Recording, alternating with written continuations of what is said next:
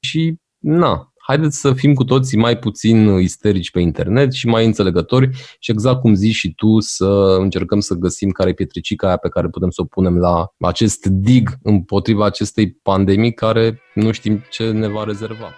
Bine te-am găsit în vremuri de coronavirus la un nou episod din The Real You, podcastul oamenilor care vor să se înțeleagă pe ei înșiși și lumea care îi înconjoară. Astăzi vorbim despre implicare, iar scopul este să descoperim cum putem să avem un impact pozitiv asupra lumii care ne înconjoară, cu un invitat care face asta de mai bine de un deceniu. Hai să începem!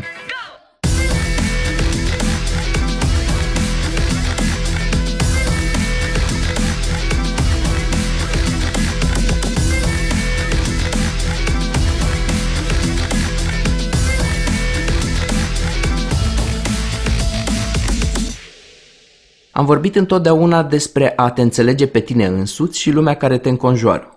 Și în foarte multe episoade ne-am focalizat pe nivelul individual, să te înțelegi pe tine cu emoțiile tale și cu gândurile și comportamentele tale. Doar că rare ori ni s-a întâmplat să dăm zoom out un pic și să înțelegem și lumea în care trăim. Ori, în momentul ăsta e mai relevant ca niciodată. Nu e ca și cum n-ar fi fost relevant dintotdeauna să ne preocupăm și de semenii noștri, dar facem episodul ăsta în plină pandemie de coronavirus iar invitatul meu este unul dintre oamenii care fac ceva în țara asta în sectorul de ONG. Lucrează la asociația Funky Citizens și în multe alte proiecte e implicat. Cosmin Pojoranu. Salut, Cosmin! Salut! Ce mă fascinează la Funky Citizens e că sloganul vostru este Luptăm cu apatia civică. Și mă gândeam acum că era relevant și înainte, clar, cu toate protestele din 2018. Mă gândesc că apatia civică e o problemă și acum în plină pandemie de coronavirus, nu? Uh, da, hai să vorbim un pic despre această apatie civică de care zici. Uh, un alt slogan neoficial, să zic așa, al nostru e Getting Civically Fit. Adică mm-hmm. mulți oameni se preocupă de mersul la sală, să fie în formă fizică, dar noi vrem să avem și în formă civică. Și ar trebui să explic un pic ce înseamnă toată treaba asta cu civismul întâi, să introducem un pic subiectul da. în care activăm noi domeniul ăsta. Cumva apatia asta e normală într-o democrație tânără ca a noastră. Noi suntem ca un adolescent, ca un bebeluș care de-abia acum ajungem cumva la o maturitate, să-i spunem așa. Și normal că nu ne-am preocupat cu asta. Dacă stăm să ne gândim după Revoluție, după 89, aveam niște probleme structurale super mari, cu inflație, mureau oameni de foame, n-aveau pâine în casă și cumva e mai greu să faci activism de ăsta civic pe stomacul gol. Concret, da. zona în care operăm noi se numește pompos bună guvernare. După cum îi spune și numele, cam asta am vrea și noi de la autorități și încercăm să punem presiune pe ei, pe de-o parte, ca să fie mai puțin corupți, deci mai integri, da? Și da. dacă se poate, transparenți și competenți. Iar pe de altă parte, de la cetățeni încercăm să cerem mai multă implicare și de asta zic că suntem un fel de interfață între stat și cetățean. Că noi putem vorbi pe limba amândurora. Știm să vorbim și administreză, dar știm să traducem și în simple Romanian, cum ar fi pe Wikipedia. Na, uh-huh. cam, cam asta ar fi treaba cu apatia civică totul a pornit, uh, nu știu, la mine a pornit, cred că din liceu, treaba asta de vreau să fac ceva, hate something, change something, știi? Că uh-huh. multă lume e veșnic nemulțumită ca mine, vede, se uită în jur și vede abuzuri de orice fel și comentează cu prietenii la bere, cu toții vedem în jur un abuz mai mic sau mai mare și ne indignăm, apoi ne vine firesc să comentăm și să ne plângem prietenilor lucru care e util până la un anumit punct. Adică, da, detenționează, ai impresia că ai făcut ceva sau, nu știu, faci haz de necaz, faci meme-uri, faci caterinci cu Viorica Dăncilă pe internet, da. Uh, dar la ce ajută asta concret, în afară de faptul că ai râs un pic și ți-ai mai alinat durerea? Situația, de fapt, nu va schimba. Viorica Dăncilă nu o să devină mai competentă că ai făcut un meme, știi? Și cumva um, vreau să trecem din zona asta de vale a plângerii într-o zonă de acțiune concretă și asta fac de când mă știu, de prin liceu, să zicem. Da, și eu am impresia asta, mai ales în anii 90 despre care vorbeai tu.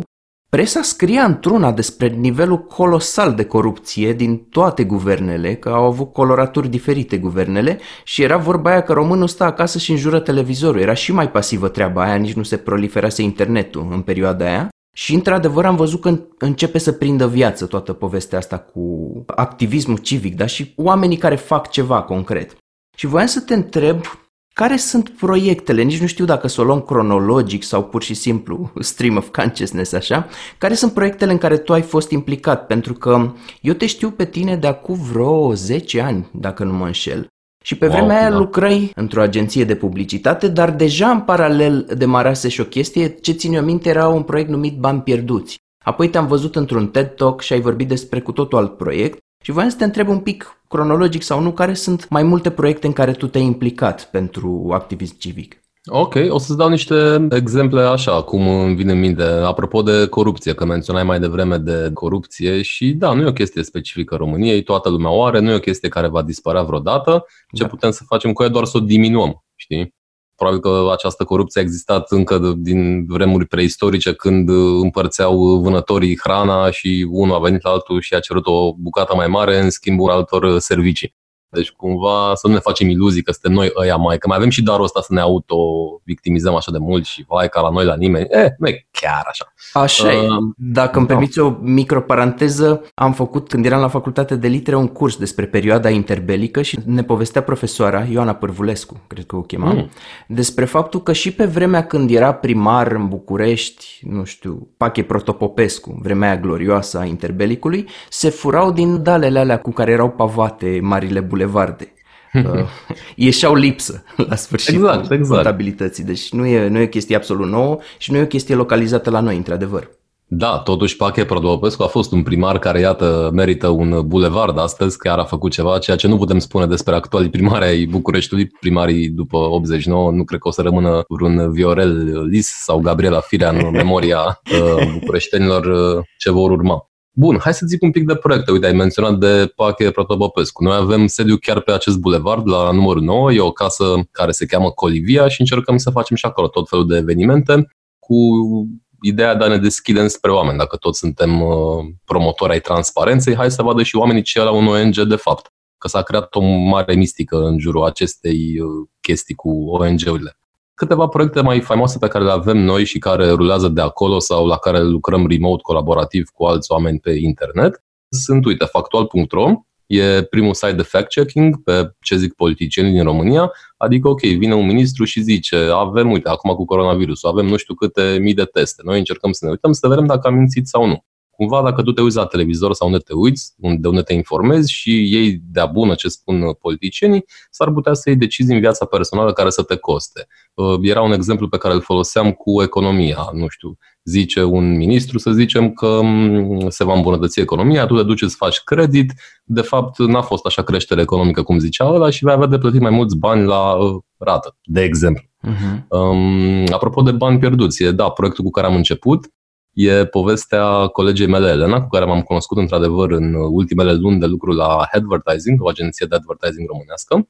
Când era un concurs de idei atunci, se chema Restart Romania și oamenii erau invitați să contribuie sprijinind niște idea leaders cu expertiză, cu ce pot ei. Iar noi la Advertising am fost invitați să contribuim pe partea de comunicare, iar colegii de acolo știau că sunt mai activist așa de fel și mi-au zis, ia, du-te tu și ocupă-te tu de, de fata asta. Și fata asta avea o problemă concretă, avea și o istorie personală, ea terminase științe politice, ca și mine de altfel, și a primit o scrisoare de la NAF într-o zi în care îi se cereau să, îi cereau să plătească niște taxe și ea cumva era destul de alfabetizată în fiscalitate, dar tot n-a reușit să înțeleagă de ce anume trebuie să plătească acele taxe. Și din frustrarea asta ei a pornit acest proiect și organizația care se cheamă Funky Citizens, la care m-am alăturat și eu încă de la început. Concret, site-ul ăsta constă într-o vizualizare a cheltuielilor publice, da? adică cum se duc banii tăi în taxe și impozite, pentru că noi habar n-avem. De exemplu, în Elveția, tu îți faci transferul direct în fiecare lună din contul tău în contul trezoreriei, ca să zic așa. Se întâmplă la fel și la noi în cazul în care ai un PFA, da? Dar multă lume, dacă e salariat, habar n-are care e cuantumul taxelor măcar. Plătește angajatorul și așa mai departe. Nu mai zic că nu știi că tu de fapt te poți și implica în procesul ăsta de a hotărâ pe ce se cheltuie banii și taxele din impozitul tău. E, între timp ăsta s-a transformat în banpublici.ro uh, uh-huh. și e o mare platformă în care punem noi acolo toată expertiza noastră pe cheltuirea banului public și suntem cam singura organizație din România care are o expertiză solidă pe treaba asta. Deci, factual, banpierduți.ro sau banpublici.ro ar fi două mari proiecte Apropo de corupție, că ai mai zis, ai menționat și de corupție, am avut un proiect mai în glumă mai în serios, că așa îmi place mie să fac, eu mă ocup de comunicare și cumva încerc să iau aceste subiecte grele, precum corupția, da, și să le fac un pic mai digerabile pentru publicul larg. Așa că în 2015, dacă nu mă înșel, când era toată treaba cu DNA-ul pe val, intra Năstase, intra Voiculescu, intrau oameni de ăștia mari la pușcărie pentru fapte de corupție, oameni pe care nu credeai că o să-i vezi vreodată în închisoare. Intrau pe capete. Intrau, intrau super mulți, da, și noi nu mai știam exact care a intrat și care a ieșit. Și am făcut un index de ăsta, un site care se cheamă marcorupți.ro, ca să vezi acolo scurt pe doi pentru ce a intrat fiecare, că nici presa nu se descurca prea bine în a organiza informația, dar pe lângă asta am făcut și o serie de stickere, de cartonașe de colecție, dacă mai ții tu minte cum erau cele cu fotbaliști când eram noi mici, da. Uh, de le lipeai în album, știi? Cu Cupa Anii Mondială 90, sau așa da. mai departe. Exact, Panini parcă erau ăia care le făceau. Am făcut și noi doar că, na, cu corupție. Și cumva îți explicam acolo și ce înseamnă de fapt corupție, că vorbim toată ziua de corupție, dar de fapt nu știam ce zice legea și care sunt faptele și așa mai departe. Asta a fost un, um, un alt proiect. Iar cel de care vorbeam în acel TED Talk de care aminteai, e un proiect care mi-e foarte drag și care mi-a consumat multă, multă energie în, ultima, în ultimii doi ani, să zic, și mi-a dat uh, sens vieții. Ne-am dat seama în timp că degeaba vorbim de chestii de astea complexe cu bugete când trebuie să luăm un pic mai de bază și să facem ceea ce se cheamă educație civică. Este și o materie pe care o regăsim în curicula inclusiv a clasei a șaptea acum, cultură civică sau cum eu mai zice, că ei tot schimbă numele, da. dar hai să vedem un pic, să înțelegem și noi cum funcționează toată treaba asta. Eu mereu zic că democrația e ca Linux-ul, știi? E destul de customizabil, fiecare poate să aibă propria distribuție, propria Open variantă. Source, da. Exact. Și atunci hai să vedem cum, e, cum arată distribuția noastră, cum arată democrația românească. E președintele șeful statului, cum auzim des în presă această sintagmă, care apropo a rămas din vremurile alea. Da. De și cât de șef e până la urmă? Păi nu e atât de șef, știi? Exact. La noi Parlamentul e mai șef, dar nu intrăm acum în Sigur. problematici de asta. Pentru acest scop am creat site-ul educațiecivică.ro Ăsta a fost un proiect uh, experimental în care am făcut un kit de educație civică în aceeași idee de a merge în ajutorul profesorilor și părinților care vor să își învețe copii într-un mod mai funky, nu? Despre uh-huh. toată treaba asta am făcut și o cărticică, Constituția României, care e un fel de Biblie a noastră, să zicem așa, acolo e textul de bază, e matrița mhm. democrației și am făcut-o mai colorată, mai ilustrată și mai tradusă, în sensul că în stânga ai articolele din Constituție, așa cum apare ele în original, și în dreapta, în paralel, ai un fel de traducere pe uh, limba unui elev și e presărată cu ilustrații. A fost o cărticică foarte bine primită, cumpărată, lăudată, premiată la diverse concursuri și așa mai departe. E cumva vârful acestui kit de educație civică, kit care mai conținea și alte metode de tipul guest speakers la ore, vizionări de filme, mai avem și vreo, nu știu câte, 100 de infografice pe diverse teme. Cumva noi producem conținut pe zona asta de educație civică de prin 2015-16, de când am dat seama că trebuie să activăm și în zona asta e un efort transversal în organizația noastră cumva. E, și proiectul de care ziceam, ca să închid paranteza asta, care mi-a mâncat ultimii doi ani, e proiectul 80 că tot vorbeam de vremuri comuniste. Ne-am gândit să facem un soi de muzeu al vieții cotidiene în comunism, i-am zis noi inițial, după care ne-am dat seama că nu avem capacitatea să facem chiar un muzeu, că nu suntem muzeografi și nici istorici, deși am vorbit cu acești oameni, cu acești specialiști, așa că l-am rebranduit într-un soi de laborator de educație civică interactiv. Concret, copiii vin acolo și au parte de o experiență a la escape room, dacă vrei, mm-hmm. în mhm. sensul că învață experiențial despre drepturile și libertățile din democrație, dar învață prin contrast cu absența lor din anii 80, de aia se cheamă 80 am recreat acolo un apartament, chiar ca în anii 80, ei vin cu clasa, se împart în patru grupe, au diverse tascuri, 13 tascuri și la final avem un debriefing cu ei în care încercăm să vedem ce înțeleg și ce află din asta. Se cheamă 80 acest proiect. Ce nu știu, aș putea să-ți mai zic, dar cred că deja facem prea mult self-promo. Uh, toate proiectele oricum se găsesc pe site-ul nostru, funky.ong sau pe pagina de Facebook, Funky Citizens astea sunt proiecte pe care le facem așa, cumva mai așezat, dar de fapt de multe ori lucrăm și în sistem pompieristic și în sensul bun și în sensul rău, adică suntem un fel de, ai zis, de proteste, da? E o situație extraordinară, noi atunci suntem destul de agili și ne mobilizăm și facem repede, repede ce putem să facem la momentul respectiv. Când e o criză în țară, vezi colectiv, da. vezi OUG 13, vezi Unit Salvăm în 2013. Roșia Montană, da. Roșia Montană, da când nu e o criză de altfel. Deci sunt destul de ocupat, după cum ai spus, și mai sunt parte și din alte inițiative și comunități. Cumva n-am stare, sunt un mic workaholic și încerc să mă vindec. Da, țin minte că m-am văzut cu tine acum vreo 4-5 ani și îmi povesteai la fel, la fel de entuziasmat de toate chestiile astea. Și vorbeam așa casual, eram într-un pub și zic, mă, vezi să nu dai în burnout cu ritmul ăsta de lucru. Iar tu mă privești și îmi zici foarte, la fel de casual, păi sunt deja în, în da, zona asta. Da. Da, e, ai zis bine și e cumva amuzant, dar nu prea, faptul că regăsesc mereu aceleași replici la mine peste ani și ani. Mereu îi zic cuiva, mă surprind zicând în e mail am o perioadă un pic mai aglomerată acum și am găsit această replică inclusiv în 2013 pentru un mail, deci cumva o constantă, mereu sunt într-o perioadă mai aglomerată, se pare. Cumva noi lucrăm în, um, nu știu dacă metafora e valabilă până la capăt, dar lucrăm în um, multe, multe sprinturi care s-ar alcătui într-un fel de maraton, dacă vrei, un maraton compus din foarte multe sprinturi. Da? Da. Uite, în 2013, într-adevăr, că hai să o luăm de acolo, cumva cred că ăla a fost un fel de moment al renașterii pentru această implicare civică de care vorbim. E mai vizibilă, da, în mișcări de stradă, cum ziceai și tu, în proteste, dar protestele nu sunt singurul instrument prin care poți să te implici civic, dar Corect. cred că vorbim un pic mai încolo despre asta. Sigur.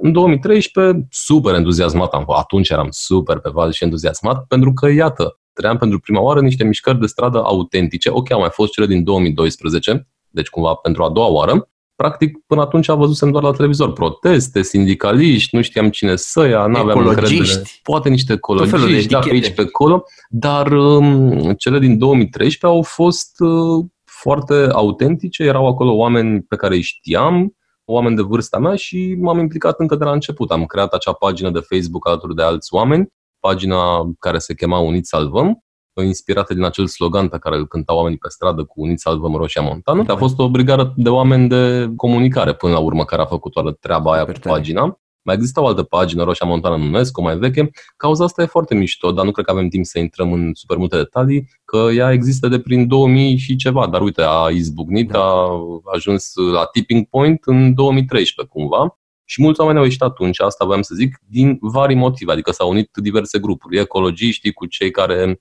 prețuiesc, nu știu, respectarea legii și statul de drept, ca mine, că atunci, de fapt, triggerul a fost că s-a dat o lege cu dedicație pentru o companie, iar legile trebuie să regleze un cadru general, nu să fie ceva particular. Mm-hmm. Mă rog, E, și am făcut pagina asta repede cu oamenii și timp de trei luni mi-a mâncat, mi-a mâncat totul, tot ce aveam, toate resursele pe care le aveam ca să da. duc discuția în zona de burnout de care aminteai. Dimineața mă sculam, stăteam pe Facebook, îmi făceam o halbă de ceai negru, deci nu mai beam din cană, aveam deja o halbă, eu nu beau cafea, beau ceai negru și stăteam și răspundeam la comentarii, mesaje, încercam să... Atunci era și o situație particulară și am simțit că e nevoie de treaba asta, pentru că era un embargo media. Adică persa nu transmitea prea multe informații despre acele proteste pentru că, mă rog, probabil era um, aveau contracte de publicitate cu compania împotriva căreia noi protestam de altfel. Da. Și cred că de asta nu, uh-huh. nu se transmitea prea mult. Drept urmare, noi mai făceam și marșuri prin cartiere ca să contracarăm acest embargo media, ca să afle oamenii direct de la sursă că iată se protestează și să se unească uh,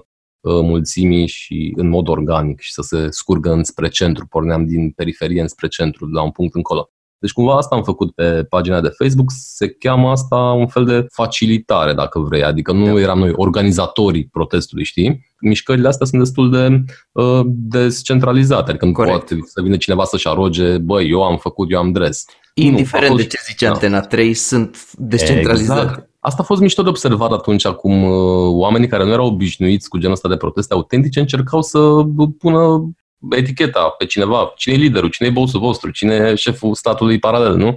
Uh, exact. Și era greu, da, era, era greu. E, și după trei luni de stat non-stop pe internet, după care a ieșit în stradă, după care stat non-stop pe internet și participa la tot felul de ședințe și încercări timide de democrație și organizare, că au existat tot felul de, chiar așa se numeau plenare, ca la Partidul Comunist, uh, în care oamenii încercau să facă, să crească cumva mișcarea, dar iată, nu s-a reușit pentru că e greu în democrație, cu toate dezbaterile și cu ajungerea la un consens.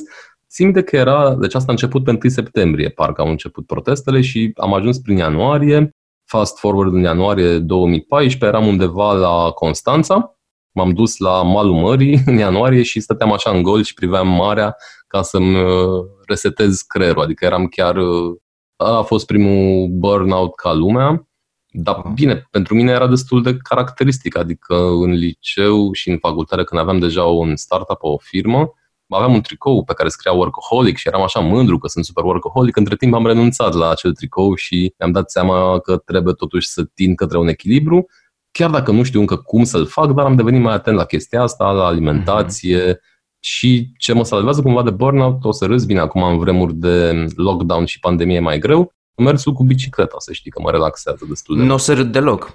Sunt corelate. Da. Ce, ceva simplu, dar cred trebuie să te deconectezi. Pentru că tu știi care e problema? Tu vezi când ești, te îmbibi în mediul ăsta de activiști și încep, you go down the rabbit hole, știi? Și încep să vezi tot felul de probleme și simți că vrei să te implici în toate și nu-ți dozezi ca lumea efortul. Ești ca un maratonist la început și tu bași tare la început, dar nu-ți mai dozezi resursele ca să se ajungă până la final. Și realitatea este că nu e cum imaginam eu în 2012 când am început Funky Citizens, da? Schimbarea nu va veni așa rapid, vine gradual, la fel ca, nu știu, schimbarea climatică pe care o simți când deja e acolo, da? Dar ea a început de mult, dar tu o simți da. deja când se schimbă anotimpurile. Știi? Așa e, așa e. Și dacă există vreo schimbare care pare bruscă, poate să nu fie pe termen lung. Mm-hmm, exact. Și mișcările astea spontane de tipul unii salvăm, corupția ucide, hashtag rezist și așa mai departe, sunt foarte bune pentru a avea un răspuns rapid, dar ca să scalezi, să faci ceva pe termen lung, situația deja se complică. De avem și un haos la nivelul partidelor și așa mai departe. E, e greu cu democrația și cu consensul, da.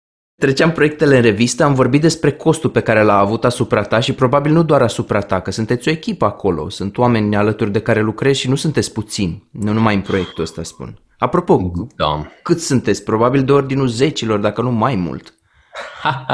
Uh, păi uite, vezi, noi ne numim Funky Citizens cu S la final, adică la plural, pentru că încercăm să stimulăm ideea de comunitate, adică oricine se regăsește în valorile și în modul nostru de lucru poate fi un Funky Citizen. Dar concret suntem nu mai mult de șapte oameni, de fapt. Wow! Deși părem mai mulți, de asta am râs, dar, într-adevăr, lucrăm pe diverse proiecte cu oameni care se mufează la fel ca pe USB și apoi se demufează safely remove hardware când e cazul. Uh, deci, fără ei n-am fi putut. Avem o comunitate mare de oameni, cumva, pentru că așa ne-am obișnuit să lucrăm. Da, da. ONG-urile tradiționale, cumva, lucrau la pe bază de proiecte finanțate, stăteau acolo la ele în birou, făceau un raport și îl trimiteau către autorități. Noi încercăm să fim transparenți și să implicăm oamenii în procesul nostru de lucru ca să prindă și ei gustul și microbul ăsta de implicare civică, să-i infectăm cu acest microb, nu cu coronavirus, ci cu civicovirus, dacă da. așa. Și oameni din diferite arii de expertiză. Da, da, da. Jurnaliști, exemplu, oameni care sunt exact. specialiști pe aria lor, nu? Uh, proiectul factual de care ziceam e o chestie super complicată. Există din 2014 și nu l-am fi putut face fără ajutorul comunității de experți. Adică sunt oameni la care te duci să verifici tot felul de informații pe care dacă am plătit, nu ne-am putea permite să-i plătim, pentru că ei lucrează în tot felul de locuri de tipul, nu știu, Banca Mondială sau chestii destul de solicitante, dar simt și ei că prin acest proiect își aduc o contribuție mai mare și atunci voluntariază și putem apela la ei oricând avem nevoie să ne dea o sursă credibilă sau să ne explice un pic o problematică pe care nu o stăpânesc redactorii factual, de exemplu. Dar da, sunt oameni în principiu din zone diverse, de la comunicare, la arhitectură, la design, la banking, la ce vrei tu. Suntem așa, mai middle class, cumva așa ne privește lumea. Unii zic că suntem neoliberali, whatever that means, de parcă ar fi ceva rău, dar nu intrăm în detalii de astea de ideologii și, și de etichete. Mai departe. Pentru că nu suntem și etichetele sunt inutile. Pentru că fiecare dintre noi are o conștiință proprie și e liber să își exprime părerile și așa mai departe. Nu avem o directivă pe organizație, bă, postați așa sau faceți numai chestii de genul ăsta, de, știi? Da, da. Fascinant ce-mi povestești. Chiar nu știam unele dintre detaliile astea, deși am mai avut ocazia să mai vorbesc cu tine din când în când și să mă uit pe site-urile voastre, dar nu, îți dai seama că nu sunt toate vizibile. Da, nici noi nu comunicăm foarte bine pentru că facem foarte multe chestii și departamentul de comunicare a fost mai mereu format dintr-o persoană, adică eu. Sunt șeful propriului departament, acum suntem doi pe comunicare, mai am un coleg Johnny și a mai fost și colega Cristina care nu mai lucrează cu noi, dar uh, poate de asta încercăm și noi să comunicăm, dar nu prea ne facem noi așa PR, preferăm să na, facem treabă în loc de PR.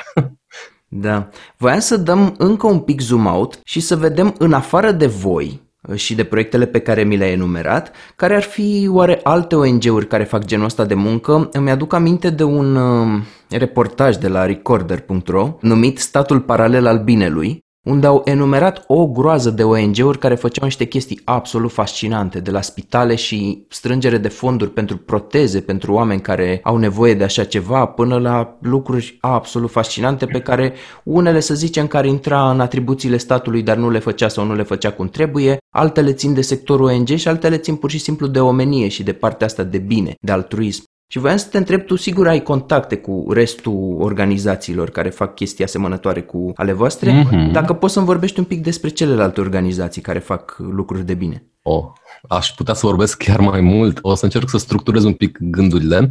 Primul gând pe care îl am e că uite, am zis de etichete mai devreme și tu ai zis cuvântul ONG.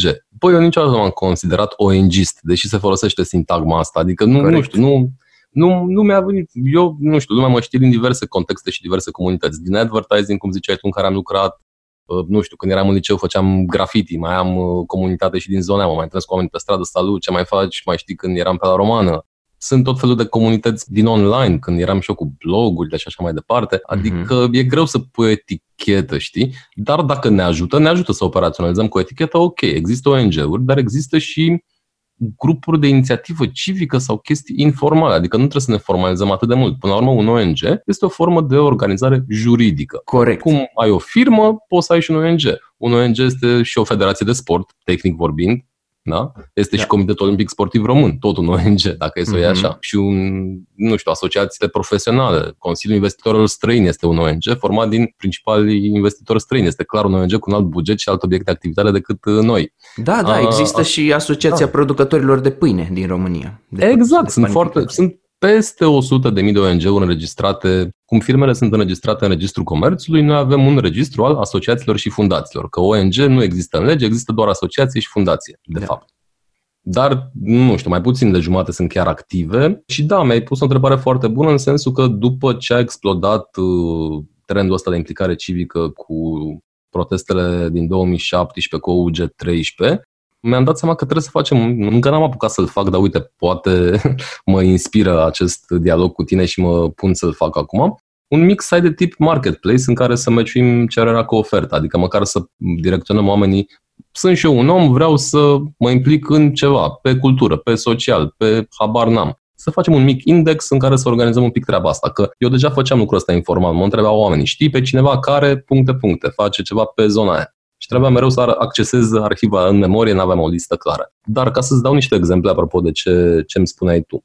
Există într-adevăr ONG-uri care uh, cresc frumos și organic, precum Fetele de la Dăruiește Viață, da? de care ai amintit, pare mi se, cu spitalul, fetele care da, fac un da. spital. Da. da. Au fost prezente în spațiu public, au fost, uh, a fost mhm. expusă mm-hmm. chestia asta. Da? da, da, sunt destul de faimoase pentru că au reușit prin contagiune să convingă mulți oameni să se realizeze cauze, la fel cum sunt și cei cu Magic Camp-ul da. Um, normal, asta, dacă e să mă întreb pe mine, cumva primul val de implicare, default, care ar putea să fie? Păi zone vulnerabile precum social, sănătate sau ecologie. Adică dacă ții tu minte și când eram mai mici, normal că ni se spunea nu arunca gunoaie pe jos, plantează un copac, etc. etc. Da? Deci asta da. sunt chestii de bază. Sau hai să ducem, uh, nu știu, să facem o faptă bună, să ajutăm bătrânii care stau în azil sau copii sau așa mai departe. Aici aș deschide o paranteză. Uite, sunt multe feluri prin care poți ajuta. Da, poți să te de Crăciun să faci o donație punctuală unui orfelinat, dar nu e chiar ok, dacă mă întreb pe mine, pentru că oamenii aceia au nevoie de soluții structurale pe termen lung, de fapt.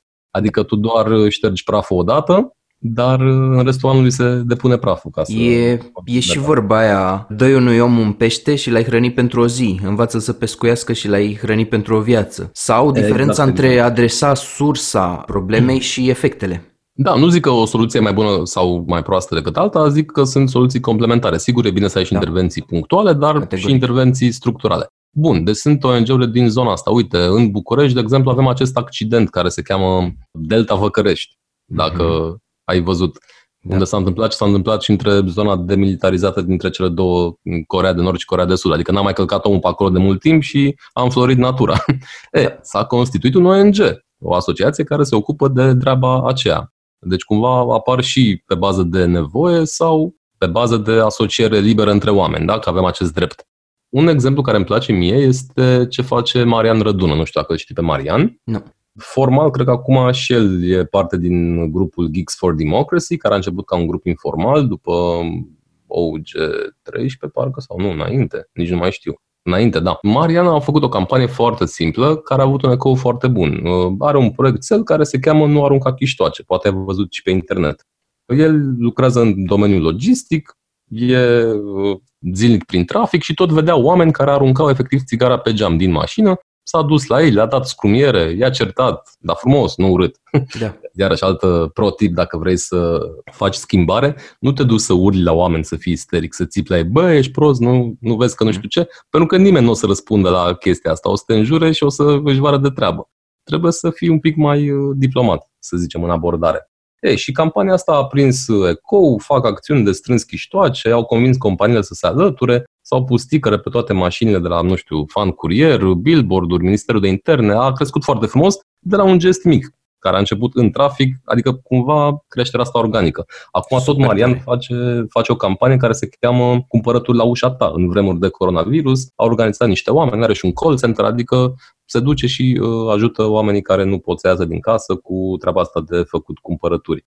Deci, de ce spun de exemplu ăsta? E că oricine poate să facă treaba asta. Nu trebuie să ai o facultate specială sau un har. Trebuie doar să te enerveze ceva, ce ziceam la început, da? Hate something, change something uh-huh. și să eviți să intri în pattern-ul ăla de lamentare și plângere care o dă în apatie civică. Pentru că după aia, dacă intri în comunitatea asta a ONG-știlor, ca să folosesc și eu uh, eticheta, o să îți bucură sufletul pentru că o să descoperi că nu ești singur și mai mult sunt o sumedenie de oameni că tu îmi ziceai că lumea nu prea știe care e faza cu ONG-urile înainte de emisiune. Băi, eu de unde stau eu așa de la firul ierbii, implicat acolo, eu văd numai uh, implicare și numai uh, lucruri bune, știi? Adică văd cum crește în ultimii 8 ani, crește foarte mult și devine foarte mainstream. În curând o să fie și implicarea asta civică destul de mainstream. Uh, mai sunt cei de la, uite, de Click, de care poate a mai auzit lumea, care fac tot felul de petiții dar, de fapt, nu fac doar petiții. Petiția e un instrument pentru a coagula o comunitate în jurul unei idei și apoi încearcă să rezolve problema aia, de fapt. Da, ei le uh, numesc campanii. Campanii, exact, foarte bine, da. Sunt campaigneri, da, e și o meserie de asta. Ei sunt parte dintr-o rețea internațională, dar au localizat-o aici la noi și fac o treabă foarte bună. Sunt uh, la origine oamenii care erau și hardcore în campania Salvați Roșia Montană de mult. Deci nu uniți salvăm de l-am făcut noi, ci așa.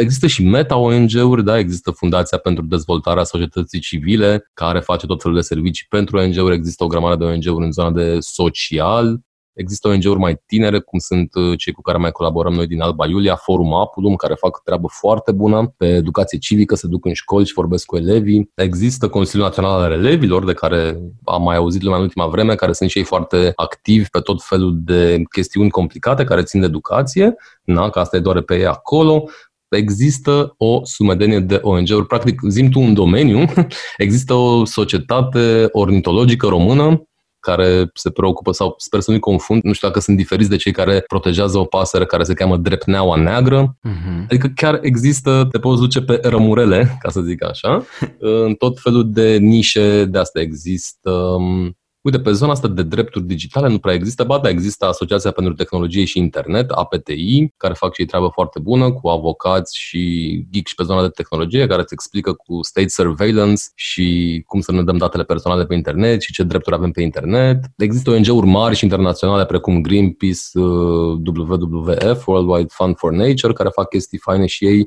s-au salvat copii de care a auzit toată lumea Există și Funky Citizens și Expert Forum care fac observare de alegeri, de exemplu, ca să vegheze la corectitudinea procesului electoral. Cum ziceam, e un subiect foarte vast și îmi sunt foarte um, îmi plac foarte mult oamenii pe care am cunoscut în ăștia 8 ani și chiar mă simt ca parte dintr-o comunitate super, super faină. Da, îți mulțumesc mult pentru toată lista asta pe care ai dat-o pentru ascultătorii noștri. Pentru că știi cum e fenomenul ăsta al bulelor? Tu trăiești în lumea asta oamenilor implicați și cu mânecile suflecate, dar te asigur că în România profundă, de exemplu, sau nu numai, în alte bule, nu se știe despre toate lucrurile astea și ne gândim că încă suntem în stadiu în care lumea nu mișcă din, din partea asta. Și de asta e foarte util să știe oamenii că există acum organizații de tot felul și care fac o paletă foarte vastă de lucruri. Acum cu Facebook-ul e mai ușor să găsești tot felul de lucruri inclusiv relevante la nivel nivel uh, local. Există Rădăuțul Civic, de exemplu, care fac treabă foarte bună în Rădăuți Și e doar un exemplu. În 2017, după protestele alea masive, ne-am aliat cu niște fotojurnaliști și am făcut un album uh, care să marcheze în timp acel moment istoric, zic eu. Se cheamă albumul Fotoprotest și făcând research pentru albumul acela, căutam protest pe Facebook, efectiv, căutam cuvântul protest pe Facebook și am găsit o grămadă de mici proteste în orașe mici și medii pe teme de care n-ai fi zis că se strânesc oamenii să protesteze. Deci cumva, cred că în 2017 ăla a fost declicul. Oamenii au văzut nu mai știu în ce oraș din județul uh, Vrancea, parcă uh, era un singur protestatar care reșea mereu în fiecare seară acolo, parcă în adjud, nu mai știu sigur să Da, zic. cred că am auzit și eu. Da, adică e, e nevoie de un exemplu și e nevoie de ceea ce numim noi uh, puterea exemplului, da. Și de principiul, nu știu, din fotbal, dacă vrei, victoriile aduc victorii, știi? Adică trebuie să vezi, trebuie să-l vezi pe unul că a avut o mică reușită da. Și, uh, na, apoi te inspiri și tu. Te mai dau un exemplu în București și în alte locuri de altfel, grupurile de inițiativă civică, care, mă rog, din nefericire, se cam formează uh, post factum, după ce se întâmplă o năpastă uh-huh. și se activează ei civic și își dau seama. De exemplu, acum câțiva ani, nu mai știu când, locuiam în zona Obor, era un mic părculeț acolo în fața blocului, peste noapte vedem că începe un șantier, nu mai era părculețul, s-a construit un bloc. Până s-au dumirit oamenii ce se întâmplă, blocul s-a înălțat, lucrau și noaptea efectiv, era clar ceva super suspect acolo și legal. Și s-a demonstrat, oamenii s-au organizat și au făcut un grup, Alea Lungșoara, au dat în judecată, au oprit construcția, dar a durat vreo 2 ani. Dar de acum, credem că oamenii o să fie mult mai atenți și o să învețe să intre pe site-ul primăriei, să consulte hotărârile de Consiliu Local ca să vadă dacă s-a mai aprobat vreo construcție la ei pe zonă. Adică da. cumva e, e vorba de treaba asta. Există și multe fundații comunitare în toată țara, există și Fundația Comunitară București, care e tot așa un fel de meta-ONG, care vorbește cu companiile, îi convinge să dea fonduri pentru organizații mai mici. Ei au finanțat, de exemplu, treaba asta cu airlife.ro, care e platforma asta de monitorizare a calității aerului în București, făcută de o asociație de ONG-uri Ecopolis și altele. Există Organizația pentru Transport Alternativ, Optar, există super multe, super multe ONG-uri pe care eu nici nu le știu, de fapt. adică wow. sunt unele pe care le știu și cu care am mai colaborat, dar sunt și altele cu care aș vrea să colaborez și nu le știu. E o lume foarte vastă. Mm-hmm. Da, de asta merită și implicarea, că uite, în exemplu cu Obor s-a creat precedentul și deja un, probabil un corpus legislativ pe care îl cunosc despre cum lupți cu Oho, o construcție da, da, da. de genul ăsta. Apoi, um, de asta mi se pare foarte tare ideea ta de a construi un index al acestor organizații unde cineva să se poată uita și să nu mai fie nevoie să te întrebe pe tine pe Facebook să te aglomereze cu mesaje în care să te întrebe cum pot să mă implic și eu în uh, aria cu tare sau cu tare. Dar uh, te-am auzit spunând, trebuie să-l fac eu. E posibil să-ți fie alți oameni alături sau pentru simplu fapt că am lansat uh, ideea asta, poate cineva o să vină și o să ți se alăture și să spună hai că preiau eu partea de implementare, voi dați-ne da, datele da. brute pe care le aveți. Și de multe ori să nu fiu înțeles așa. greșit. Da, când zic să-l fac eu, eu de fapt zic să mi-asum responsabilitatea ca exact, această exact. idee să devină realitate. Eu nu mă pricep neapărat la coding sau așa, mă pricep la niște chestii punctuale, dar unde nu mă pricep o să am nevoie de ajutor clar. Și da, așa lucrez în ultima vreme și asta mi se pare mișto. Uite, de fapt, e o momeală pe care eu întind oamenilor, e o capcană, de fapt. Mm-hmm. Atenție! Uh, eu arunc o idee și oamenii încep să lucreze uh, alături de mine pentru că le place ideea aia și așa îi contaminez și cu virusul ăsta al implicării și cumva vor avea încredere. Pentru că, de fapt, nouă ca societate ne lipsește încrederea pe care da. au subminat-o comuniștii, da? cu toată paranoia, cu securitatea și așa mai departe, că ești urmărit. Practic nu mai aveai încredere în nimeni, știi? Da, Dar da, da. Și dacă nu avem încredere, uite, acum nu prea avem încredere în autorități. Știi cum refaci contractul ăsta social între, băi, noi vă dăm bani din taxe, voi nu vă bateți joc de ele. Uh, greu când vezi tot felul de exemple. Și, da. na, cumva cred că asta e o luptă care merită luptată, anume să reconstruim încrederea asta în oameni. Că nu suntem toți răi, nu suntem toți ai naibii, nu suntem toți da, da. și egoiști. Exemplul ăsta de ziceai tu cu să facem acest index era și un pic egoist pentru mine ca să mai scap de cerințe. Dar oricum există, și cu asta închei pe zona asta de alte ONG-uri, există deja un site al celor de la FDSC de care aminteam, se cheamă știri.ong și acolo poți să mai descoperi ce mai fac ONG-urile și care mai sunt și care mai există, e cu toate pentru toți, adică nu e, sunt și da. ONG-uri mici și mari și tot felul de lucruri. Acum că spuneai despre neîncredere, am două chestii de punctat. Una, că există un psiholog român care a făcut un soi de profil psihologic al poporului român și o chestie care a ieșit foarte puternic la suprafață a fost neîncrederea în omul de alături. Și explica la fel ca și tine cu trecutul nostru, cu multe, sunt mulți factori care contribuie la chestia asta. Și apoi în sociologie, antropologie a mai fost la un moment dat o cercetare unde erau două întrebări mari, probabil și altele, dar două erau ce părere ai despre tine ca român și ce părere ai despre ceilalți români. Și percepția era foarte bipolară, pentru că românii spuneau, eu sunt bun, sunt drept, sunt cinstit, sunt așa mai departe, dar ceilalți români cum sunt? Bă, sunt hoți, sunt uh, de da, neîncredere da, da. și așa mai departe. Și se întreba cineva care făcea o, un fel de analiză a chestii astea, băi, cum poate să trăiască oamenii cu bipolaritatea asta, cu disonanța asta colosală? Toți ne vedem ok ca indivizi, dar când e vorba de încrederea în celălalt, uh, mai greu. Și acum, tranziționând de la povestea asta cu încrederea, spre încredere, neîncredere, încredere, paranoia sau nu, hai să te întreb, să-ți dau lovitura de grație din uh, interviul ăsta. Nu e așa că toate organizațiile pe care le-ai enumerat tu până acum și cele pe care nu le-ai spus sunt finanțate de Soros și o conspirație? Așa e, în mod absolut, evident, doar că Soros nu este acel bătrân pe care l-am mai văzut sau nu pe internet, uh, ci Soros uh, îl pun în ghilimele și vreau să le explic un pic cine este de fapt Soros și de fapt întrebarea, substratul întrebării tale este de fapt cum se finanțează ONG-urile, nu? Adică da, da, da, vezi, vezi să nu mă minți că sunt psiholog. Mai uite, noi, de exemplu, deși am fost acuzați, într-adevăr, acuzați, iată, un cuvânt de parcă ar fi ceva rău, în primul rând, știi? că iei bani. În fine, explic un pic asta. Am fost acuzați, dacă suntem copii Soros și așa mai departe, whatever that means. Uh, chiar acum, anul trecut, am luat prima oară bani de la Fundația pentru o Societate Deschisă, Open Society Institute, a.k.a. acest Soros, da? Uh-huh. Pentru un proiect care vizează corupția în maternități. Dacă îți vine să crezi, avem un proiect pe așa ceva. Wow. Dar, de fapt, ONG-urile se pot finanța prin multiple căi. Fie prin clasicul 2% de care ai auzit, da. Deci formularul 2% care permite redirecționarea unei părți din impozit către un ONG, da?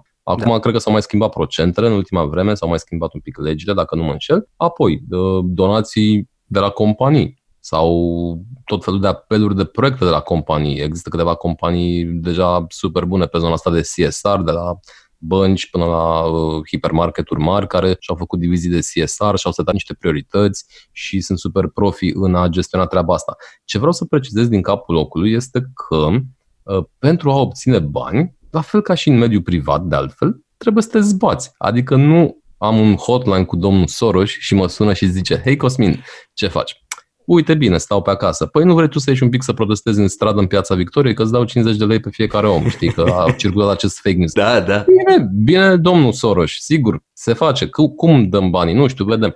Așa, nu, e, e super complicat. Noi chiar am uh, aplicat, am încheiat procesul ăsta extenuant de a aplica la niște proiecte acum vreo două săptămâni ceea ce se cheamă acum Active Citizens Fund, gestionat de cei de la FDSC, mă rog, uh, sau fostele EEA grants. EEA înseamnă European Economic Area, care include Islanda, Norvegia și Liechtenstein, care nu sunt parte din Uniunea Europeană, dar au diverse dealuri cu UE pe anumite zone care interesează pe ei, pe comerț, evident, și în schimbul acestor uh, înțelegeri s-au angajat să investească și ei bani în societatea civilă din Europa. De asta s-a constituit acest fond EA Grants. Deci sunt fondurile norvegiene, cum îl se spune colocvial în uh, tagma noastră. Mai sunt fondurile elvețiene, o situație similară. La noi vei găsi transparență pe site și vei găsi sursa tuturor um, finanțelor pe care le-am avut. Dar în principiu, noi, de exemplu, n-am luat niciodată vreo finanțare de la statul român, nu că ar fi ceva rău iarăși în asta, uh-huh. dar uneori mai suntem pe poziții uh, antagonice cu autoritățile și nu vrem să avem discuții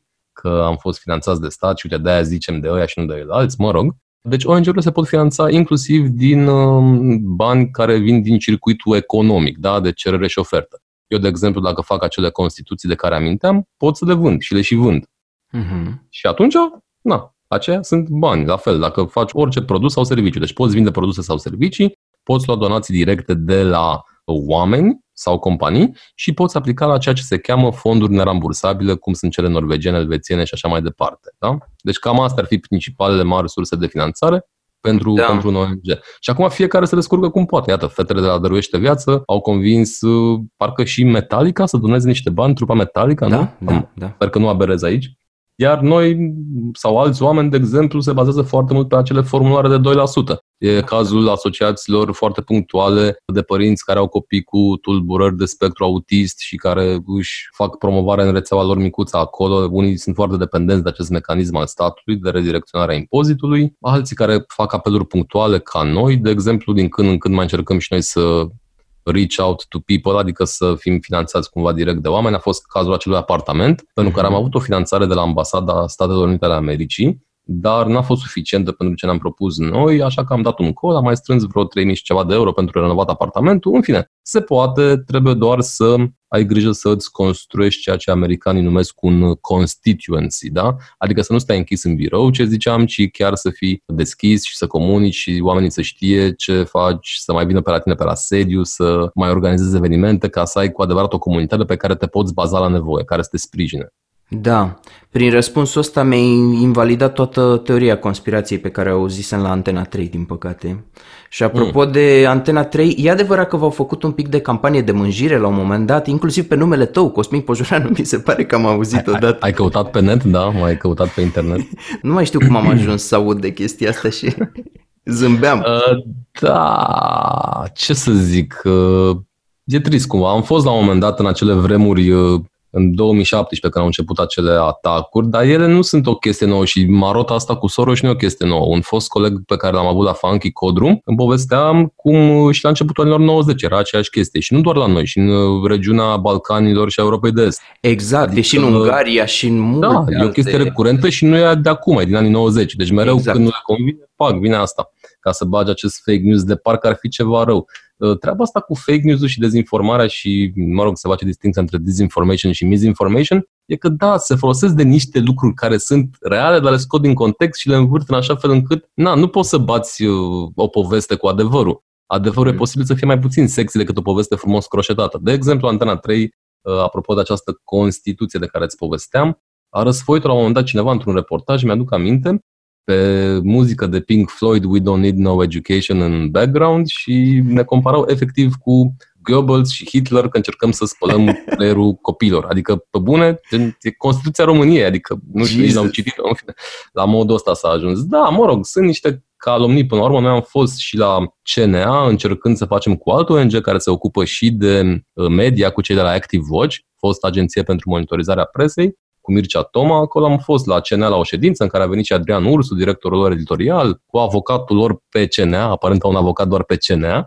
Uh, au zis că mi-au mi-au, dar n-au făcut nimic concret, adică și-au continuat treaba asta. Eu sper ca publicul să-i penalizeze și poate și brandurile care trebuie să-și dea seama că trebuie să-și asume cumva responsabilitatea și cum își asumă pe lanțul de uh, supply, știi? Adică, ok, nu iei uh, diamante din Africa, da? Da. Uh, nu cumperi nici reclamă la na, posturi mm-hmm. care, până la urmă, calomniază și spun toate chestiile astea, da. Nu, da, e, e jenant, pentru că Antena 3 are, e un post, da, e un post TV da. și are o reputație proastă în bula mea, de exemplu, fix pentru emisiunea Sinteza Zilei și în carte două emisiuni. Că în rest, ei la știri sunt ok, adică prezintă știri mm-hmm. ok, da? Deci își fac mm-hmm. treaba ca jurnaliști. Țin cu adevărul. Pe când da. acolo totul se încadrează la opinie și în numele acestei libertăți de exprimare, la care cu toții ținem foarte mult, e clar, aruncă cu A, B, C, D chestii și nu doar în noi, adică și în uh, Fetele cu dăruiește viață și politicienii fac la fel. Mă rog, aici deja uh, simt că mă enervez un pic și da, așa da, da. și intrăm în zona aia.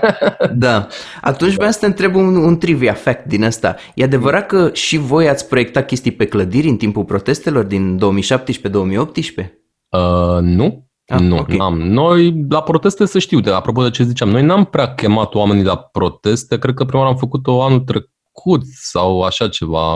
În ce an suntem? Da, anul trecut. Pentru că noi, cum ziceam, credem că există și alte modalități de implicare civică de tipul, habar n-am, la nivel local. Știi că există ședințe la primării în care te poți duce da. să participi ca cetățean și să-ți pui oful acolo. Mă rog, e mai greu cu accesul la primăria București, că sunt un pic cam ciudați oamenii de acolo, dar se poate, se poate. Adică protestul eu văd uh, ca fiind o chestie la care ajungi în ultimă instanță. Întâi poți să încerci și cara dialogului, nu? Da. Adică oameni suntem, hai să ne înțelegem și așa mai departe. Deci nu, noi n-am proiectat chestii pe clădiri, dar mi-ar fi plăcut să o fac. Ce am făcut în schimb cu Ni Salvăm în 2013 a fost o chestie faină care e și pe YouTube, două idei de astea de flash mob dacă vrei sau PR stunts, depinde cum ce jargon vrei să folosești. Uh-huh. Uh, un lanț uman în jurul Parlamentului pentru da. Roșia Montană și o coregrafie de asta grandioasă cu uh, simbolul campaniei, uh, frunza aia care era jumate verde, jumate roșie, compusă din oameni care țineau sus pancarde și am filmat-o dintr-o dronă în piața Victoriei. Mă rog, ne-am distrat și noi un pic, ca să zic așa, ca să vină presa, ca să filmeze, ca să dea pe post, ca să afle și alți oameni. Deci cumva totul era gândit într-o logică de asta de awareness. Dar nu, de proiectat, mm-hmm. n-am proiectat. Nu. Da, da. Și ați avut expunere mediatică la asta cu lanțul uman, cel puțin chiar a existat.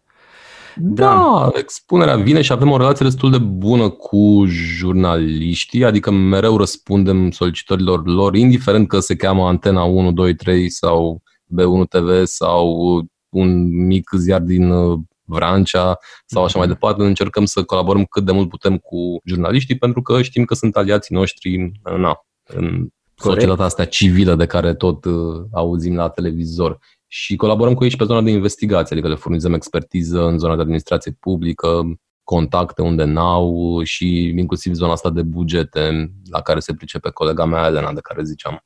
Da, da. Eu când făceam uh, școală în Anglia ne spuneau că mass media este presa, este câinele de pază al democrației, dar aici la noi pare să fie mai important sectorul ăsta, societatea civilă, până la urmă. În mână-mână cu presa, dar... Nu neapărat, adică uite, dacă ai văzut acum a apărut documentarul colectiv care o, da. îți arată cumva cum funcționează redacția de la Libertatea, acum Tolontan și ai săi și cum au lucrat ei, adică ce fac oamenii ăștia e foarte important și da. mi-ar plăcea să ne conectăm mai mult, știi? Adică deja am început să ne conectăm foarte, foarte mult în ultima vreme cu presa asta mai degrabă mai independentă, că acum există și presa asta așa zis independentă, adică nu așa zis, chiar independentă, independent în sensul că nu depind de un mare patron la modul ăsta, tot depind de bani ca să-și facă meseria, de asta zic așa zisă. Există publicații de la uh, Press One, la decât o revistă, la inclusiv în care m-am implicat și eu, Rise Project, exemple destul de cunoscute, Recorder de care aminteai și tu și cumva ne cam știm toți cu toți că suntem încă puțini într-adevăr și trebuie să colaborăm din uh, ce în ce mai mult. Dar uh, N-aș zice că ONG-urile sunt mai importante decât presa, aș zice că sunt cumva complementare și atunci când se aliază poate să iasă ceva bine. Desigur, nu e treaba presei să facă activism și nu e treaba uh, ONG-urilor să facă presă, deși uneori uh, na, se mai confundă. De exemplu, avem un proiect de jurnalism la nivel local care se cheamă Buletin de București. Uh-huh. Buletin.de, în care noi suntem un fel de mici mogul de presă, în sensul în care doar încercăm să sprijinim proiectul financiar și cu alte resurse, dar echipa editorială are mână liberă total din partea oricui și încearcă să facă un pic de data journalism, să mai sape prin toate documentele de la primărie, să mai găsim niște corupție pe acolo sau niște știri utile pentru oameni, în fine. Mulțumesc mult că ai făcut uh, echilibrarea asta a viziunii și că mi-ai explicat cum de fapt lucrurile astea și presa și sectorul civic au nevoie unul de celălalt. Eu voiam să-ți adresez acum o întrebare destul de importantă din interviul ăsta pentru că până la urmă podcastul e făcut 100% pentru ascultătorii lui și la capitolul apatie civică versus implicare, înainte să te întreb cum ar putea să se implice oamenii, deja mi-au venit 5 idei pe măsură ce discutam cu tine, mi le-am notat aici, voiam să te întreb ce ai avea tu să le spui oamenilor, care încă mai există, îți garantez, în bula mea se văd, care spun, hai mă că degeaba lupți, nu o să se schimbe niciodată nimic în România, sau zic să se facă, mm. să se schimbe.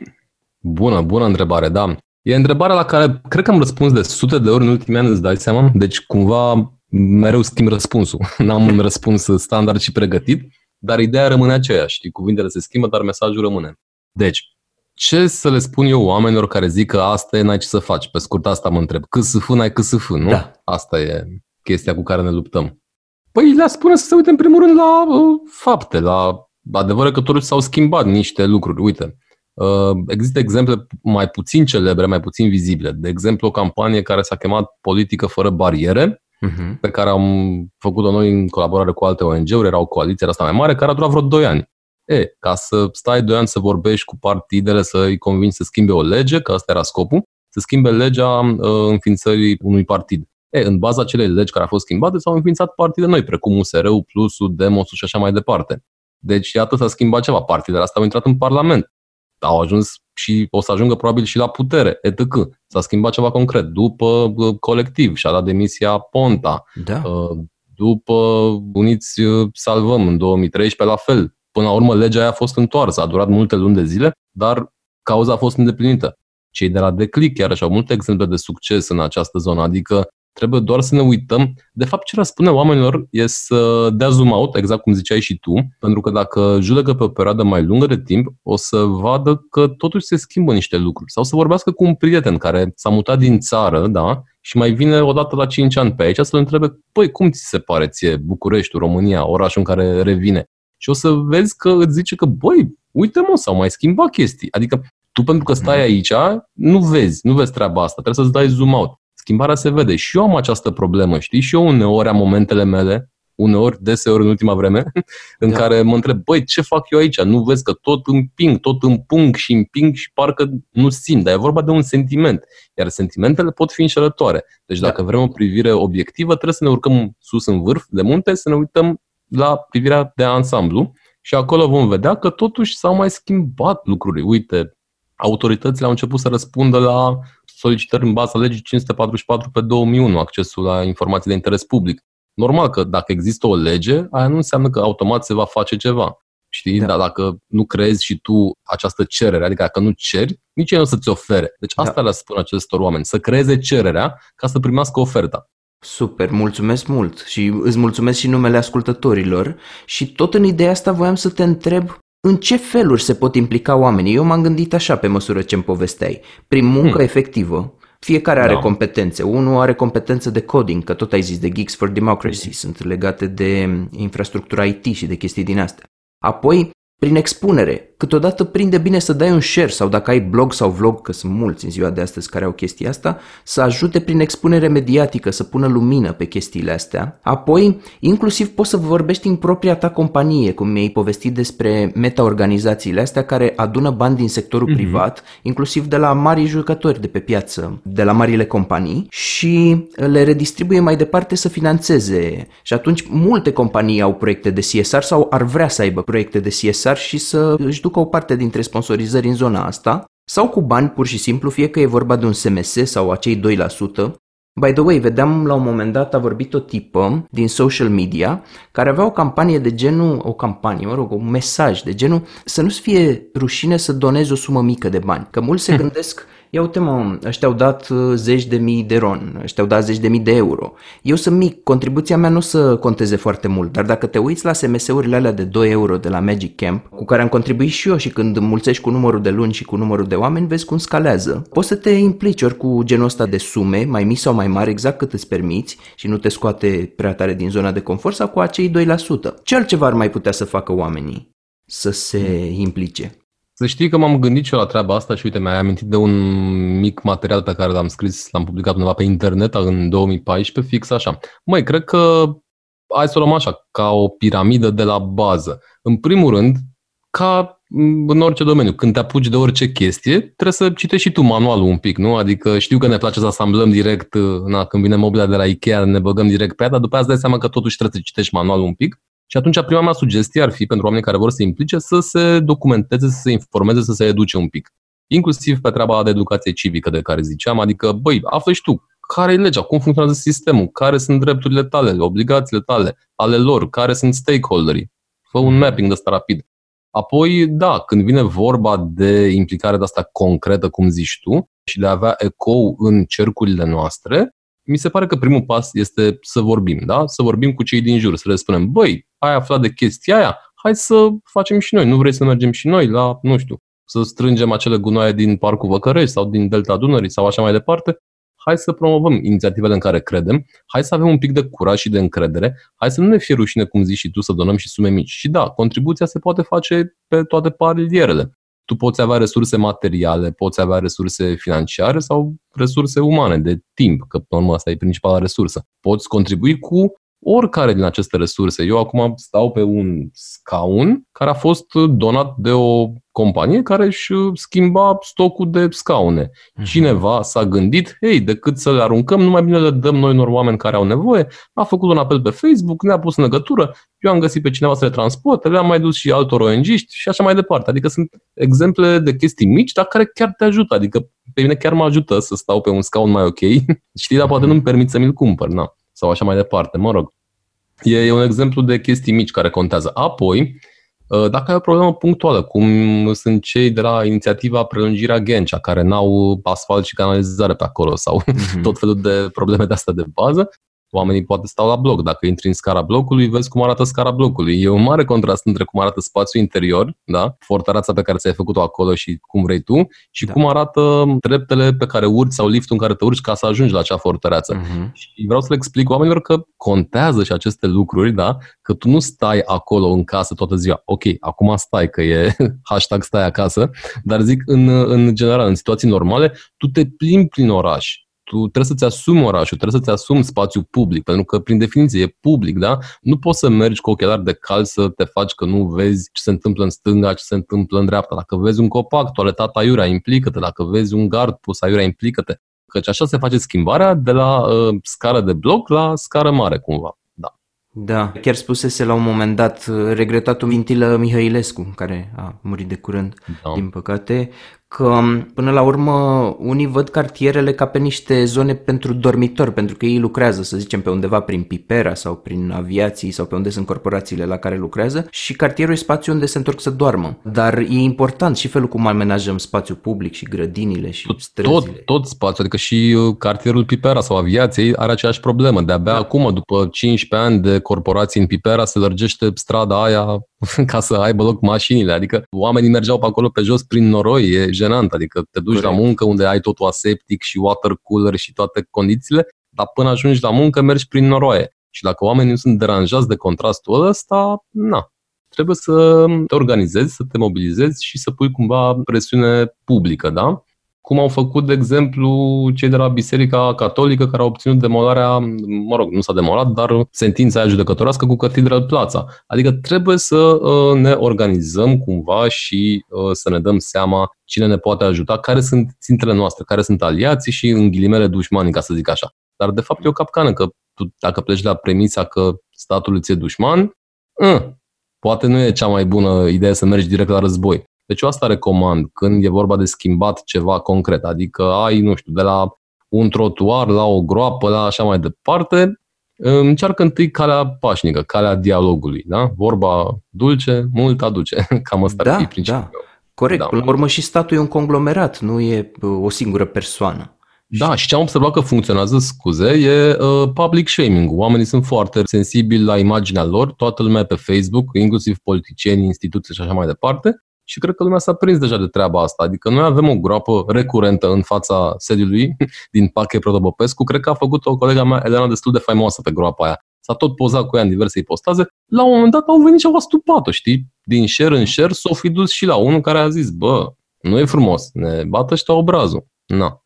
Da. Și evident, în ultimă instanță, dacă nu merge, un protest mai creativ. Na. Că da. un protest poate să însemne, știi, nu trebuie să fii, nu trebuie să te duci, nu știu, 10.000 de oameni peste primărie. Poți să te duci 5 oameni să faci ceva cu un super impact mediatic, care apoi, prin ricoșeu, pune presiune pe autoritățile respective. Asta fac cei de de click, fac tot felul de flash moburi în care vine presa, deci uneori vine mai multă presă decât participanți, dar mesajul ajunge, e la știri, știi? Și atunci, na. Genial. Mi se pare super tare ce descrii tu pentru că îmi dau seama cum folosiți în mod creativ o grămadă de elemente. Colaborarea între mai mulți oameni, tehnologia, creativitatea asta cu ok, nu poți să donezi bani, dar poate schimbi mobila în companie, gândirea asta laterală. Mi se pare foarte fain cum se auto-organizează organismul ăsta viu numit uh, nici nu știu cum să-l numesc acum, că nu mai vine să-i zic. Statul paralel, ai zis. Statul, statul paralel, paralel, frate. Da, da, da. Statul, statul paralel. paralel. Adevăratul stat paralel, da. Da, e viu, respiră și mișcă și se dezvoltă, crește. Am făcut, ți-am zis, o pagină care se cheamă Statul Paralel, când era în, la modă sintagma asta de a zis-o domnul Dragnea sau cine a gândit-o. A fost un congres la Băile Helculan al PSD-ului atunci și au venit cu sintagma asta și, mă rog, era 1 aprilie, am zis să facem și noi o glumă și am organizat un congres al statului paralel, l-a expirat, l-am dat live pe Facebook, e un video acolo, în care am invitat mai mulți oameni uh, să explice un pic cam ce am vorbit și noi, adică uite, ha-ha, hi-hi, dar de ce e bine să te implici și cum arată implicarea asta. Cred că e de găsit undeva pe Facebook la statul paralel. Eu o să pun pe pagina de resurse a episodului cam toate adresele URL de site-uri pe care mm. le-ai menționat, clipulețul ăsta video, că probabil o să-mi fie ușor să-l găsesc, și alte resurse pe care le-am adunat din discuția cu tine, deci nu e nicio problemă. Oamenii care ascultă pot să intre pe pagină să se uite. Super. Și în încheiere aș mai fi vrut să spun o ultimă întrebare, dar extrem de importantă, pentru că să nu uităm că suntem în plină pandemie de coronavirus și e nenorocire, frate, adică e jale. Cum se vede din perspectiva ta, din zona asta a realității? Cum luptă partea asta de societate? Și cum vezi tu autoritățile? Îți dai seama că sunt puține lucruri uh, bune pe care le-aș putea spune pe acest subiect și încerc să mă autocenzurez cumva pentru că îmi dau seama că lumea nu are nevoie neapărat de și mai multă deprimare pe subiectul ăsta. Deci, ca să întorc un pic unghiul și să o dau într-o notă mai pozitivă, Uh, veți găsi pe buletin.de slash inițiative de ajutor o listă destul de mare cu tot felul de inițiative care au apărut în această perioadă. De la uh, inițiative civice, da, la inițiative de livrări de cumpărături, de care am mai uh, pomenit, inițiative locale din Brașov, Timișoara, Bacău, Baia Mare, Râmnicu Sărat și așa mai departe, de la grupuri de nevoi generale, vă ajutăm din Sibiu, din Cluj, din Vrancea, din Timișoara, Galați și așa mai departe, până la tot felul de oameni care s-au organizat, nu știu, în brigada de comunicare non-profit. Dacă ai un ONG și ai nevoie de un pic de amplificare pe comunicare, poți să apelezi la ei, de la psihologi, la psihoterapeuți care oferă consiliere inclusiv um, medicilor și oricui care sună, până la cei de la Pestop care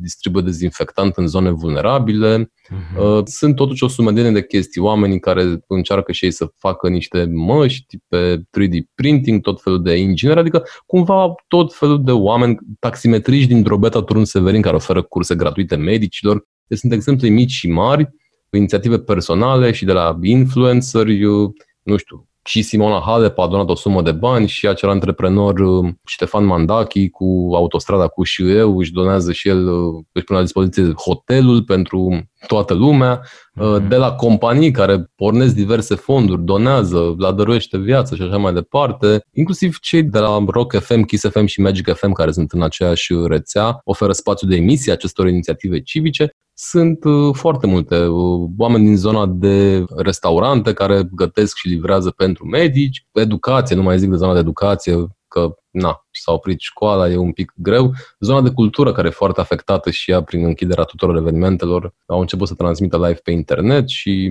așa mai departe. Mm, donații, donații pe toată linia, donații de la companii, deci inclusiv materiale și bani, da, hard cash, vă invit să consultați lista asta. Cred că sunt sute de inițiative aici pe buletin.de slash inițiative de ajutor. Am da. indexat da. acolo. Îmi place să fac liste, după cum observați. Am o obsesie cu listele.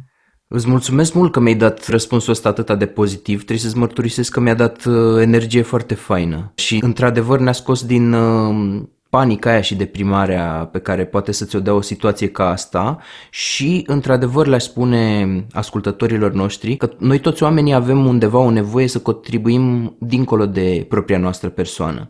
Și mhm. atunci uh-huh. sunt sigur că sunt mulți care stau acasă și zic ok, eu am căldură în apartament, am uh, paste făinoase și mai știu eu ce prin stocurile de mâncare, mă da, ei alți oameni, ce aș putea să fac și eu, unde aș putea și eu să mă implic câtuși de puțin și o să punem tot pe pagina de resurse, mi se pare foarte important că mi-ai dat răspunsul ăsta și sper să inspirăm pe oameni să facă și ei, să aducă pietricica lor de contribuție la un mare zid pe care îl punem împotriva pandemiei ăsteia. Da, frumos spus. Mi-am dat seama că am uitat să-ți răspund la întrebarea, mă întrebai și de autorități cumva. Uh, autoritățile, uite, vezi, noi mereu avem tendința să, la fel ca și presa, ziceam mai devreme, să pună o etichetă pe cine e de vină și să se da. concentreze pe treaba aia că mi-ai adus aminte cu exemplu tău cu pietricelele, mai era proverbul ăla cu apa trece și pietrele rămân, cam așa e și cu instituțiile. Da? Deci noi vrem să consolidăm cumva instituțiile. Asta e miza luptei noastre la Funky Citizens. Că politicienii care le conduc sunt vremelnici. Ei trec, apa trece, dar instituțiile chiar rămân și doinesc acolo. Am avut o criză în sistemul de sănătate din 2015, au săpat cei de la Libertatea și au descoperit cazul Hexifarma în 2016. Oh, da. Cumva semnalele au fost acolo. S-au făcut mici lucruri pentru a îmbunătăți sistemul de atunci și până acum, dar poate ne vom gândi cumva și proactiv, asta aș vrea să zic. Uite, Bucureștiul, de exemplu, unde stau, e un oraș foarte vulnerabil din punct de vedere seismic. Ar trebui să facem totuși ceva în legătură cu asta înainte să vină acel cutremur, știi? E un exemplu care îmi vine în minte. Adică departe de mine gândul de a uh, speria oamenii, dar um, e greu, e greu să ai încredere în autorități când ele sunt cumva opace și nu prea comunică. De aia comunicarea e importantă, dar în astfel de vremuri excepționale nici nu avem ce să facem altceva, pentru că ele sunt acolo investite cumva de noi, da? deci sunt, și ei sunt până la urmă părinți, sunt și ei oameni, chiar dacă pare uneori greu de crezut, știu, și na, haideți să fim cu toții mai puțin isterici pe internet și mai înțelegători și exact cum zici și tu să încercăm să găsim care e pietricica aia pe care putem să o punem la acest dig împotriva acestei pandemii care nu știm ce ne va rezerva. Da, corect. Cosmin, îți mulțumesc mult mai ales pentru echilibru cu care mi-ai răspuns la întrebările astea și cu viziunea asta de ansamblu pe care mi-ai dat-o și sunt convins că și o bună parte dintre ascultătorii noștri apreciază toate informațiile astea și ideile astea. Voiam să te întreb dacă ai mai avea ceva de spus sau consider că e o întrebare pe care nu ți-am adresat-o sau un mesaj important Aș vrea să închei spunând că eu sunt o persoană destul de abordabilă și oamenii mă pot contacta oricând, Google, Facebook, sunt acolo, sunt disponibil pentru orice și chiar răspund și eu în măsura în care timpul îmi permite, dar de obicei îmi fac timp pentru că chiar m-am săturat și nu vreau să mai aud scuze, da? Apropo de apatia civică cu care am început și cu care mhm. să și terminăm, oamenii sunt foarte buni în a raționaliza, da? Și aș găsi scuze. Na, aș inventa sau da, aș inventa motive pentru care nu fac ceva. Da. Cum ai zis și tu, motivul frecvent, ce sens are, las că fac alții, na, de ce să strâng eu gunoiul pe care a aruncat altul, hate da. something, da. change something, asta zic. Cosmin, îți poate. mulțumesc mult. Sunt sigur că i-ai uh, inspirat pe oameni să iasă un pic din apatia asta civică. Îți mulțumesc mult că ai acceptat invitația mea la interviu și mi-aș dori să mai discutăm poate și cu altă ocazie și poate în vremuri mai bune decât astea de acum. Mersi și eu că m-ai chemat și sper că a fost cât de cât util și da, nu vă fie frică, implicarea nu strică. Mulțumim mult, Cosmin. Numai bine!